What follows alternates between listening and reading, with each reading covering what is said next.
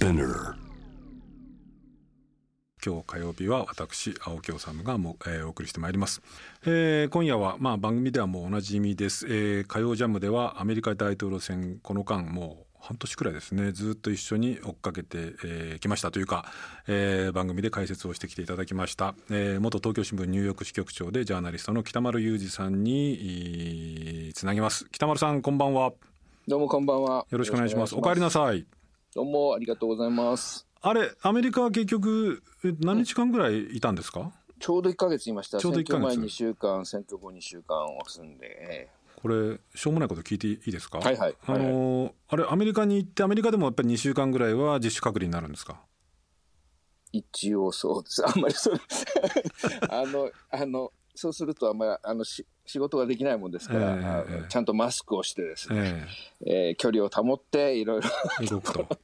えはい動くとこれまあ率直なところでこれ日本に帰ってきて日本でも2週間はその自己そうです。これはちゃんとしてます。私今自宅におりましてほとんど外出てません食べ物とか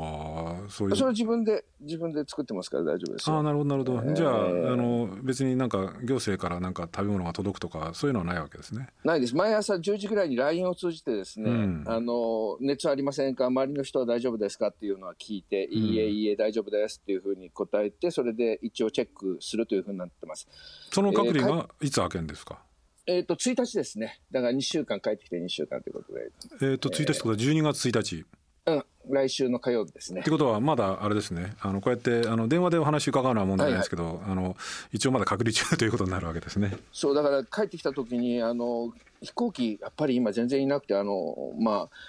ああれは全日空で帰ってきた行ったり行って帰ってきたんですけど、うん。300人ぐらい乗れるでしょ？そこにはい30、両方とも30人ぐらいしかやっぱり乗ってなくて、ええ。ー帰りの便はそのフィリピンに渡るフィリピンの方とかもいらっしゃってですね、うん。そのぐらいの人でもみんな降りてから今成田は PCR じゃなくてですね唾液での抗原検査なんですね。えなるほど。それで30分ぐらいで出てくるもんですから、まあ、通過やなんか含めて、まあ、1時間ぐらい、えー待たされて、結果陰性ということで出てくるという話になりましたけど、アメリカ行くときは、アメリカ自体はね、何も検査ないんですけれども、あのまたニューヨーク大変になってきてるんで、アメリカ自体が大変になってきたんで、うんこの先週あたりからですね、また、えー大変な PCR 検査やなんか、他州から来ている人たちに対して、その、いろいろチェックがあったりしますけれどもね。なるほど。州をまたいだ移動のお関係でもおいろいろこう制約が出てきてるむしろそうですね、週をまたいでニューヨークに入ってくる人たちはき厳しい検査とお査問がされますね。なるほどね。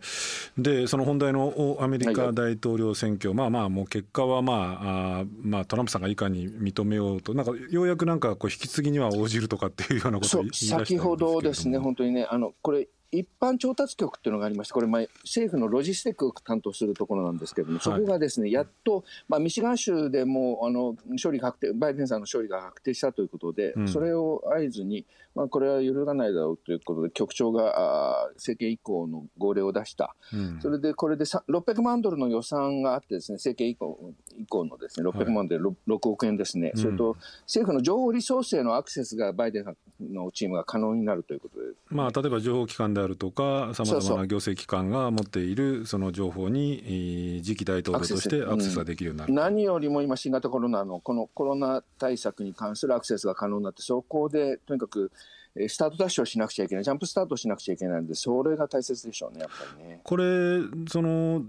報じられているところもあるんですけれども、はい。トランプさんは表面上まだこう敗北宣言というのはしてないんですけれどもこの引き継ぎには応じるっていうのはこれはトランプさんもさすがにそこはなんかねどうも安全保障上のこう問題もあるんだっていうかなりアメリカ国内あるいは共和党の中からも批判があったようですけれどもそこに関してはトランプさんがじゃあ引き継ぎだけはやろうじゃないかっていうことにな指示を出したっていうことでいいんですか？まあ、指示出したっていうか、あの CNN はリレンと折れたっていうふうに言ってますね。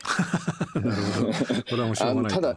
うんただやっぱりこの3週間も経ってますからね、うん。この3週間の遅れって結構なもんでですね、うん。あのその外交政策に関してもですね、まあ、たあのもうすべさ最後のこのバタバタしてる時にいろいろと外交政策を変えたりしてるイランの問題だとかそれから中東の問題だとかねそういうことで結局まあ邪魔をしている形になってるんだけどもそうさすがにそれはだめだろうということで共和党内部からもやっと声を上げる人が出てきましたね。それでこの大統領選の結果なんですけれどもね、まあ、バイデンさんが、あまあ、勝ったということで、うん、まあ、あのこれはまあ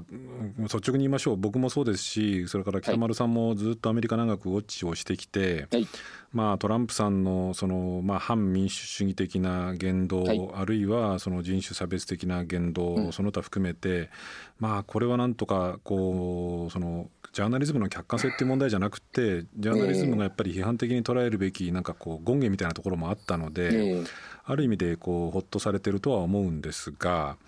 そのそこを超えた話をできたら今日したいなと思ってるんですけどもその前段階として北村さんご自身このバイデンの勝利っていうものをどう捉え、どんな感想を持たれましたか？あの8000万票なんですね、バイデン、うんうん、でトランプが7400万票、まあ、600万票以上の差がつくだろうというふうに最終的には言われてるんですけど、うん、これに対してトランプはものすごく取ったねっていう話をみんなするんですよね。そうですね。えー、で7400万票っていうのはもうだからバイデンさんについて史上2番目の得票数なんですけれども、でここで考えなくちゃいけないのはそのバイデンさんの方がこれ5 6 0 600万票以上の差っていうのはこれは普通の大統領選挙での得票差と大体同じぐらいですね、うん、オバマさんが勝った時も400万票、500万票、うん、えー、その前のブッシュさんの時もそうだし、まあ、そういうもんなんです、だからこれは普通のアメリカの大統領選挙と同じなんだというふうに考えればいいんだけれども、うん、どうしてもやっぱりこんなにもトランプさんのことが批判されていながら、どうしてなのかっていう話があった、やっぱりこれでもね、56%の人間アメリカ人がですね暮らし向き良くなったというふうに答えてるんですよ、やっぱり4年前トランプ政権下でってことですね。そうですそうです、これはあのオバマ時代、レーガン時代、ブッシュ時代よりもいい。このオバマ時代とかレーガン時代とかブッシュ時代っていうのは、大体40%、44、5%から46、7、8%ぐらいまでしか、いわゆる暮らし向きが4年前より良くなったとは答えてない。うん、ところが56%が暮らし向きが良くなったと答えている。うん、逆に言うと、なぜそれにもかかわらずトランプは負けたのかという、そういうことも考えなくちゃいけない。それこそが先ほどあの青木さんがおっしゃったように、うん、やっぱりあまりにもひどかったんじゃないかということを取り上げるのか、まあ、どっちかね、あの、くらいのツボじゃないけれども、どっち側を見るのか、まだ半分残ってるのか、半分しかないのかっていう話なんだけれども、そういうふうにして捉えていかなくちゃいけない。ただし、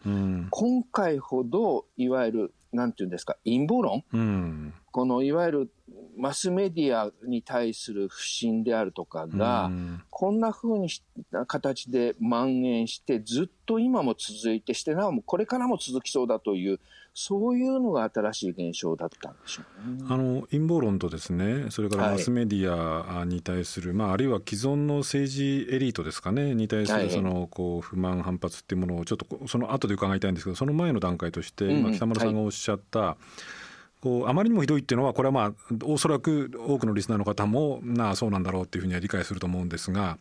そのトランプ政権下でその56%の方が暮らし向きが良くなったっていうふうに言ってるっていうのはこれ株価ですか？それとも例えばその雇用の面なんかで確かにトランプ政権下で雇用が良くなったってこういうことなんですか？もう一つは減税でしょうね、うん、大幅減税。減税ね、なるほど、うん、減税、これでやっぱり家買いやすくなったり、家売りやすくなったりする、それから、まあ、中間所得層といっても、まあ、アメリカの場合は1000万円ぐらいだったりするんですけれども、700万から1000万だったりするんですけど、その人たちの暮らし向きが良くなった。ただねあのこれ、財政赤字主義なんですよ、トランプ政権って。つまり本当に今後は大変で、財政赤字になると、普通は例えば株価が下がったり、金利が、ね、上がったりするんだけれども、それがなくて、そのままどーっと進んだ。でも考えてみると、いつもあのブッシュ政権の時もそうだし、レーガン政権の時もそうだし、あのその後の民主党政権が全部それの後始末しなくちゃいけなくなっているのは確かなんですね。そこでだから緊縮みたいなのに走ると今度またその民主党政権のその尻拭い政策の方がこう批判をされてっていうまたまた逆戻りしちゃうっていうそういうことなの繰り返しってことですか？今回までの2期のつまりクリントン政権もオバマ政権も、本当にその共和党政権の後を継いで、景気をものすごく良くしたのは確かなんですよ、ね、で今回のトランプ政権の場合も、景気はすでにオバマさんの時から上がっていて、うん、それを引き継いだ形で減税をやったからなおさら良くなったということは確かでしょうね。うそこで出てくるのが、まあ、いわゆるその反エスタブリッシュメントっていうかね、まあ、中間層が動かしたっていうようなこともいろいろ言われているのももちろんそれ前提とした上なんですけれども、はい、アメリカでその、まあ、反反ワシントンっていうか反、その主流政治あるいは反インテリ、まあこれ反自制主義みたいなにもつながるのかもしれないけれどもそれから反メディアですよね。はい、っていうものがこうあってそれをトランプさんがこう煽ったっていうのは分かるんですがその中に出てきた先ほど北村さんがおっしゃったこの陰謀論っていうのはこれは日本でも旧アノンなんていうのがなんかちょっとちらちらとテレビなどでも報じられてますけれども、この陰謀論っていうのがのこう存在の大きさっていうのは北村さんどんなふうに思われたんですか？僕ね、今回行ってね、うん、あの、いろんな人と話して、トランプ支持者の人たちといろいろこう話してみたんだけれども、うん、その人たちはやっぱりね、これまではあんまり政治に関心のなかった人たちなんですね。新聞も読まない、はい、CNN も見ないという人たちがですね、うん、えー、隠れトランプから堂々たるトランプ主義者に変わってですね、それでみんな、あの、口を揃えてね、自分でリサーチした、自分でインベスティゲートしたというふうに言うんですよ。うん、えー、調査した、調べた。で、その結果、自分でやっと分かったんだっていうふうに、まるでこう、門を開かれたかのように、生き生きと話し始めるんですね。はい、何かというと、やっぱり自分で確信して、こう、自分で手に入れた知識なんだっていうことに初めて危機として喜んでいるわけなんですよ。それ何かというと、今までメディアがあのね、これね、でもね、ものすごく巧妙に仕組まれていて、トランプさんが4年前に出てきたときに、いわゆる主流メディアをフェイクだ、ガーベージだ、トラッシュだ、ゴミだというふうに言っ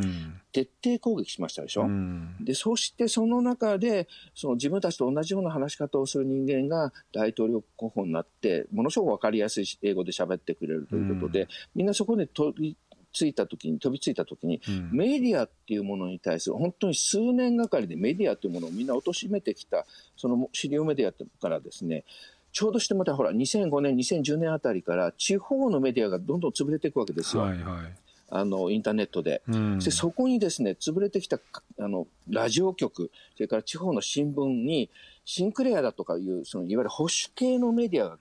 グループが買い取るわけ、うん、そうするとそこが全部保守系になっちゃう右翼系になっちゃうんですよ、うんうん、それだけじゃなくてそこにですねそのフェイスブックだとかっていうところでどんどんどんどんその陰謀論を消していった時に実に新しいそのまた右翼系のパーラーだとか、うん、ミーウィーだとかっていう新しいその右翼系のいわゆる陰謀を流すような新しいウェブサイトプラットフォームができてるわけ、うん、そうするとそこに飛びつくと今まで本当じゃなか今まで一般普通の人がみんな聞いてるようなこととは違うとてもユニークでなおかつ自分しか知らないっていうようなその情報がたくさん転がってるわけですよ、それがみんなあの嘘なんですけれどもね、でそれにみんな飛びついていくというそういうなんていうの構造がですねこの4年にの中で出来上がっちゃってるんですねアメリカって。ごく一例でいいんですけど例えばどういうものですか？日本なんかでこう、ね、テレビなんかでも伝えられてるその Q アノンなんていう陰謀論の人たちっていうのは、要するにそのトランプがなんかこう裏,、裏政府になんか操られているディープステートに操られているその今のアメリカをこう救済するためにやってきたんだみたいなそういうようなこう陰謀論。そして今回はそのそれが選挙に流れていて、うん、どこどこの州ではみんなあのトランプって書いてるやつが捨てられてた。ほら穴掘って埋めているところがこんな写真出てるぞっていうふうに写真が出るわけなんだけど、それ全然違う写真だったりする、うん、もしくはトランプの集会にこんな人が集まったってこれ全然また全然違う集会だったりする。そういうのが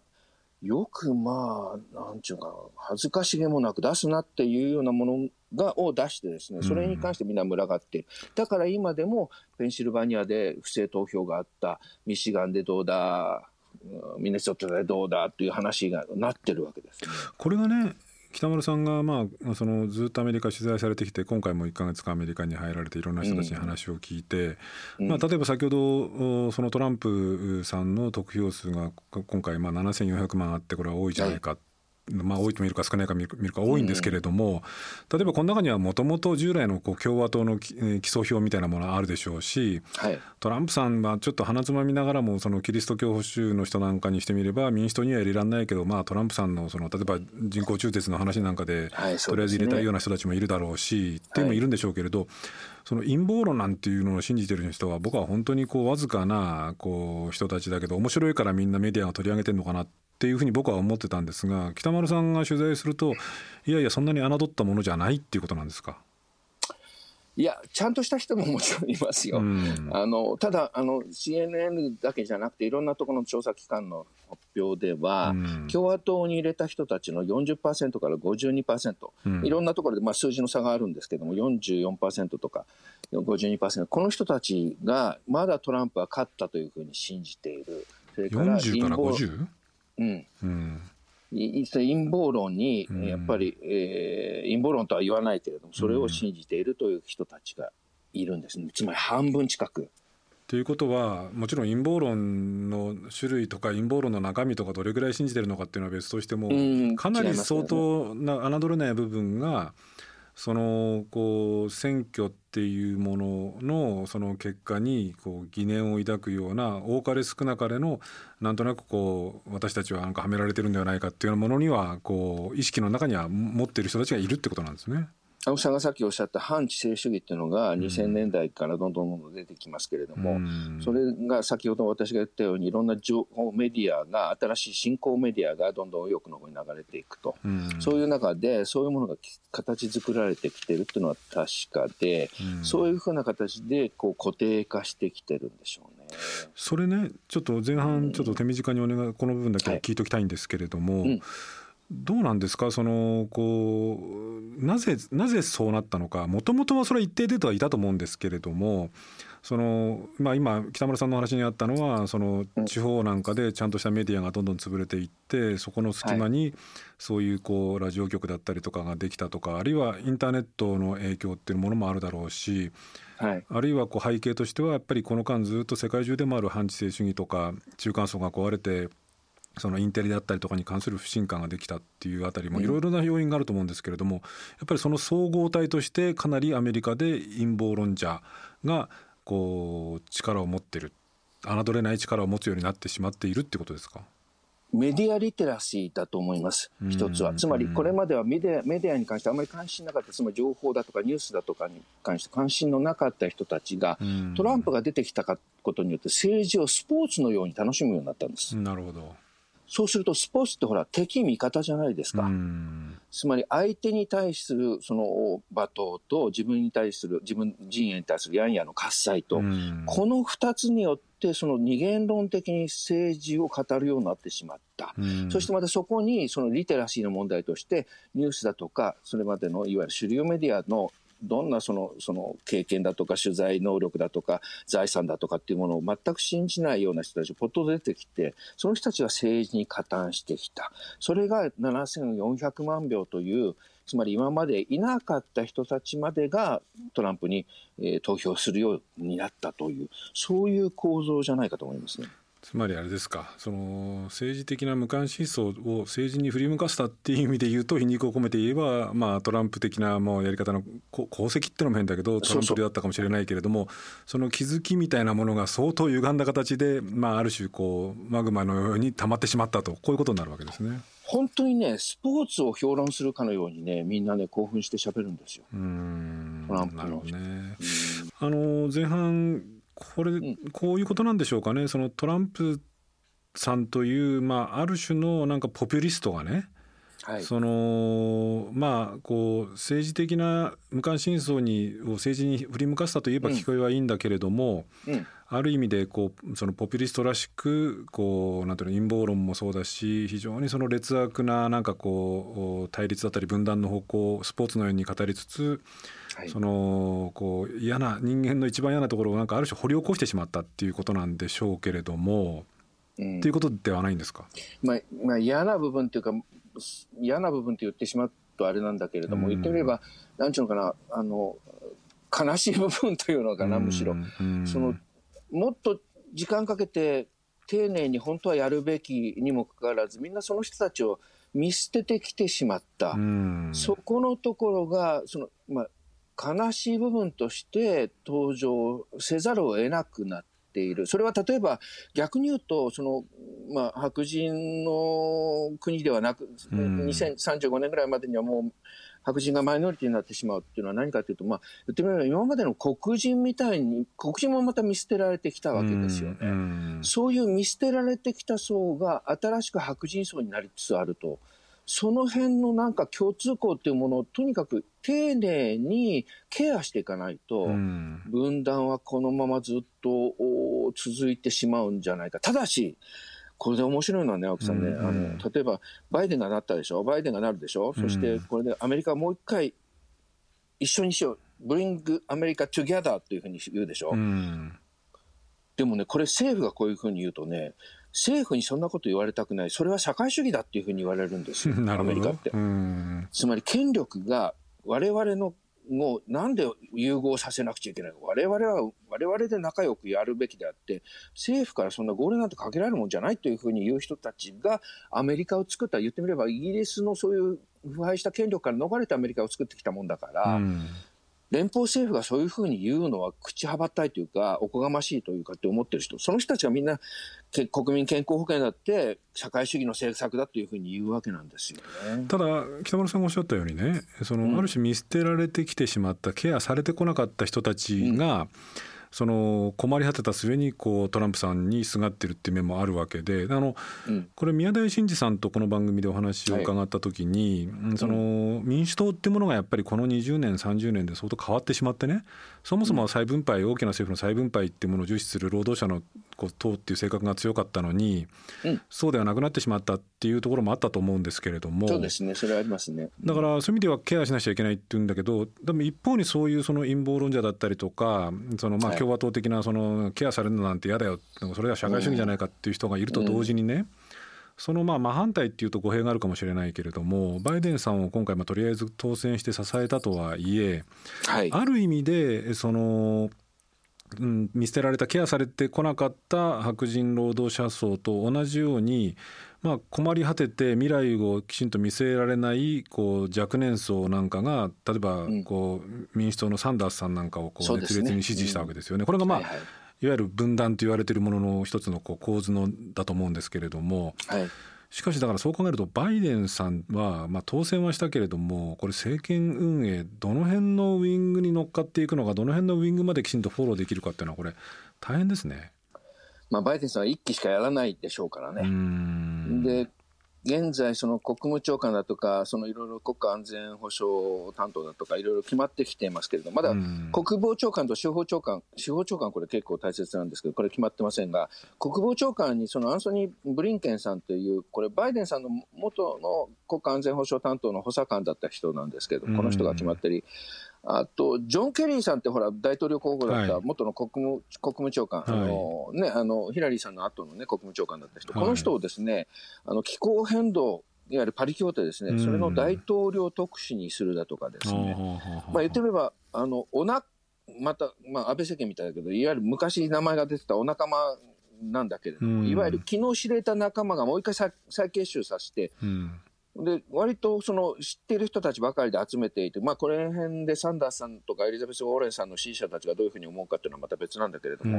あの結構ね、実務担当の人たちで、とにかく今までのやつを元この今までの4年間を元に戻そうというたあの動きが出てくるんだと思うんですよ。でバイデンさん自身は本当に外交委員会の委員長をやったりしてものすごい政治経験の長い特に外交問題に関してはものすごくいいので、あの経験があるので、はい、そうするとヨーロッパのとの協調がもう一回行われてそれをもって今度は中国に対抗していくという形になってくる。そういう意味ではですね、まあ、あの外交政策に関してはやっぱり協調主義になるんだけども、国内の問題に関してはとにかく、えー、元に戻そう、修復しよう、直そうという動きが出てくるんだと思います、ね、これね、その日米関係がどうなるんだとかっていうような、なんか禁止的な話あんまりしたくなくてですね。はいはいはいはい。アメリカがね 今後20年30年一体どういう方向に向かっていくんだろうかと、まあ、中国なんかとはこれ多分対峙せざるを得なくなっていくんでしょうけれども、えー、そのトランプさんがある種煽っってそのこう悲しい部分をこう掘り起こしたというかこう分断させたと言われるんだけれども。利用したんですね、そうですね。でも一方でそのサンダース氏を支持したようなあるいはこうハリスさんなんかもその件があるようですけども将来のこう気候変動もそうだしこの富の偏在の問題もそうですけれども、ええ、もっとそのアメリカですら社会主義的なものっていうのを支持するような声が出始めているという中で、アメリカは今後どっちの方にこうバイデンさんが一期務めた後その次も展望しながらどっちの方に向いていくんだろうっていうふうにこう北村さんお感じになりますか？今回の選挙を通じて。あの今青木さんがおっしゃったいろんな問題っていうのは、もちろんその経済の問題、つまりグローバリゼーション、うんうん、経済のグローバル化というものによって取り残されてしまう産業構造というのが絶対あるのは確かなんで、はい、ただし、グローバリゼーションというのはこれ止まらないんだと思うんですよね。アメリカに返そう返そうって言ってても、うん、もうサプライチェーンが決まっているし、アメリカだけではあのどうしようもないっていうのは分かっているので、はい、その中で、やっぱり国際協調主義というのは絶対必要で、それで TPP また復帰するかもしれないという話も出てくるし、ただし、もう一つの要素としては、そういう経済的な要素と同時に、その社会主義的、いわゆる社会主義って全然日本から見ると社会主義でもなんでもないんですけれども、そういうものにあんまりアレルギーのない人たち、つまりサンダースさんだとか、エレルス・ウォレンさんたちを支持していた若い層、いわゆる一番若いのは Z ジェネレーションというふうに、ジェネレーション Z というふうに言われてる人たちが、どんどん台頭してきて、今回の選挙でも、若い人たちでほとんど投票しないんだけど、10%ポイントぐらい増えてるんですね、やっぱり。で、この人たちがやっぱりどんどんどんどん20代の半ばから今度は言ってみれば後半になってくるわけですよ。この人たちの人口っていうのはやっぱり多いので、うん、そういうような世代交代をしていくと、そしてまたその人たちは人種問題に関してもものすごくニュートラルで、うん、つまり黒人のことを黒人と思わないで友達と思えるような人たちだったり、白人の中でね、もしくは黒人の中でも白人に関してまた違う、それからラテンラテン系にしてもそうだし、アジア系にしてもそうだその人たちが台頭してきたときに、新しい目というのがやっぱりアメリカの中では生まれるんですよね。それはやっぱりあれですか？その、まあ、今のところまあ批判賛否両論すごいようですけれども、うん、オバマケアみたいなこう医療医療保険制度改革であるとか例えば大学の無償化であるとか、うん、あるいは気候変動対策にもっとちゃんと取り込まなくちゃっていうような、まあ、社会主義的というよりは、国際協調主義もそうなんだけど国内的にはやっぱりそのこう社民主義的なこうものへとアメリカってものが徐々に徐々に向かっていくことになるだろうとこういうことですか？まあそうなんでしょうけどもね、もう一つね、今回、例えばアメリカ、ニューヨーク全部コロナで、まあ、いろんなレストランなんか閉鎖してるでしょ。うんでその時にあのレストランのシェフと話したんだけれども、うん、そのレストランもニューヨークのトップレストランなんだけども、うん、4 5 0人雇ってるわけですよ4 5 0人、はい、そうすると最低賃金が15ドルになってきたんで最低賃金というか時間給がですね、うん、それが17ドル18ドルになるだろうと、とてもじゃないけどやっていけない。それだけじゃなくてオバマケアのために、レストラン側も従業員と同じようなお金を払わなくちゃいけないんです。だからレスつまり企業側が、その4、50人雇ってるとね、月にね、4、500万出てくるんです。まあ、だから要するに、まあ、日本でもその健康保険、会社がちょっと負担している部分があるような、そういう形で負担しなくちゃいけないってことですよね。そう、とてもね、それはできないかもしれないって言ったときに、産業構造自体がやっぱり変わらざるを得ないっていうのはありますね。そこにどれだけ政治が追いついていくのか、うん、そしてまたこの財政赤字、トランプが残した赤字がどんどんまた膨らんでいくでしょ？うん、でその時にやっぱり増税しなくちゃいけないって言った時に、それをどういうふうに政治、経済のところで担保できるか、うん、新しい世代の要求をですね、これは大変すごく難しい、難しい、すごく難しい。えー、課題、それはアメリカだけじゃないでしょうね、おそらく日本もそうなんでしょう。そうなんでしょうね、でもそう考えると、うん、バイデンさんが当選して、うん、まあ、とりあえずはその世界の超大国が、まあ、ある種、常識の範囲の中で動き始めるのかもしれないけれども、うん、決してこう順風満帆ではもちろんないし舵取りはかなり難しいだろうなと、こういうことですか。でしょうね。うん、でしょうね。うん、どうどうなんですか？最後の一つだけその、はいはい、このまあバイデンさんは一期で終わるんでしょうけれども、はい、まただからその後あれでしょ？う こうトランプ的なものまあトランプさんそのものかね？あるいは別のトランプさん第二のトランプさんなのかわからないけれどもそれでまたこう混乱をしていくっていうようなこともないないことはないですね。じゃあね。ないことはない。ただね、あの、絶対に共和党っていうのはこういうふうに、例えばそのカルト主義になってきたときに、うん、票は、票はね、増えないんですよ、これから、うん、あんまり。なるほど。で、そうすると、総得票数で絶対に共和党負けるんです、いつも。うんトランプさんの時もだって、クリントンから300万票の差ついてまして、負けてたんですからね、そうねそうなってくると、民主党対共和党っていうアメリカのそのこうなんていう政治構図自体もまたちょっと変化があるかもしれないですね。そうですね。わかりました。北村さんありがとうございました。はい、本当お疲れ様でした。あの1日まではそれじゃあ自主隔離大変だと思いますけれども、あの家で美味しいものも食べててください。はい、ありがとうございました。はい、えー、青木治です、えー、今夜のアップクロースのゲストは、えー、先週アメリカの大統領の選挙の取材から帰国されたばかり、ジャーナリストの北丸裕二さんにお話を伺いました。あのー印象的だったことがやっぱりいくつかありますよね。あの僕が持ってる以上にあるいは日本で報じられてる以上にその陰謀論みたいなものをですねトランプさんに煽られる形で陰謀論っていうもののこう広がりっていうのがアメリカであるんだと。まあ、ある意味日本だとこう面白おかしくというかですねこんなとんでも話みたいなことを信じる人たちもというような、えー、トーンで、えー、報じられることが多いんですけれどもいやいや存外とえ陰謀論みたいなものそれはもちろん本当にどっぷりと陰謀論にはまっている人たちもいればそうじゃなくてこうトランプさんを支持するあまりっていうような人たちもいろんなグラデーションがあるんですけれども存外これ侮れない動きじゃないかっていうような話がまあ一つ印象的だったんですね。でこれに関してまあ北丸さんも、まあ、ある意味で今までの政治からこうケアされてこなかったっていうか、まあ、見捨てられてきてしまったっていう層が、えーまあ、よく言われるのとイコールかどうかは別としてアメリカのその中間層白人労働者層が見捨てられてきたっていうものをこうトランプさんがある意味で救うというかですねそこにトランプ流のポピュリズムってものがある種浸透してしまったんだということですよね。それが一つそれからこれ今日番組の中で僕申し上げましたけれどもあの今度逆にバイデンさんを支持するというかですね民主党側にはえー、特にミレニアルとかですね Z 世代っていう若い世代を中心としてまあ社会主義って、えー、言えるかどうかっていう話をこれも北丸さんはされてましたけれども、まあ、ある意味で社会主義的な、ね、社会にこう憧れを抱くというかですねそこに希望を見出す人たち。これも現在のグローバリズムとか行き過ぎた新自由主義とかによって、まあ、地球環境問題であるとかあるいはこう格差富の偏在の問題であるとかもうこのままじゃとても対応できない。これから50年100年を展望した時に今の新自由主義的な資本主義ではこれは乗り越えられないんじゃないかというようなことを考考えている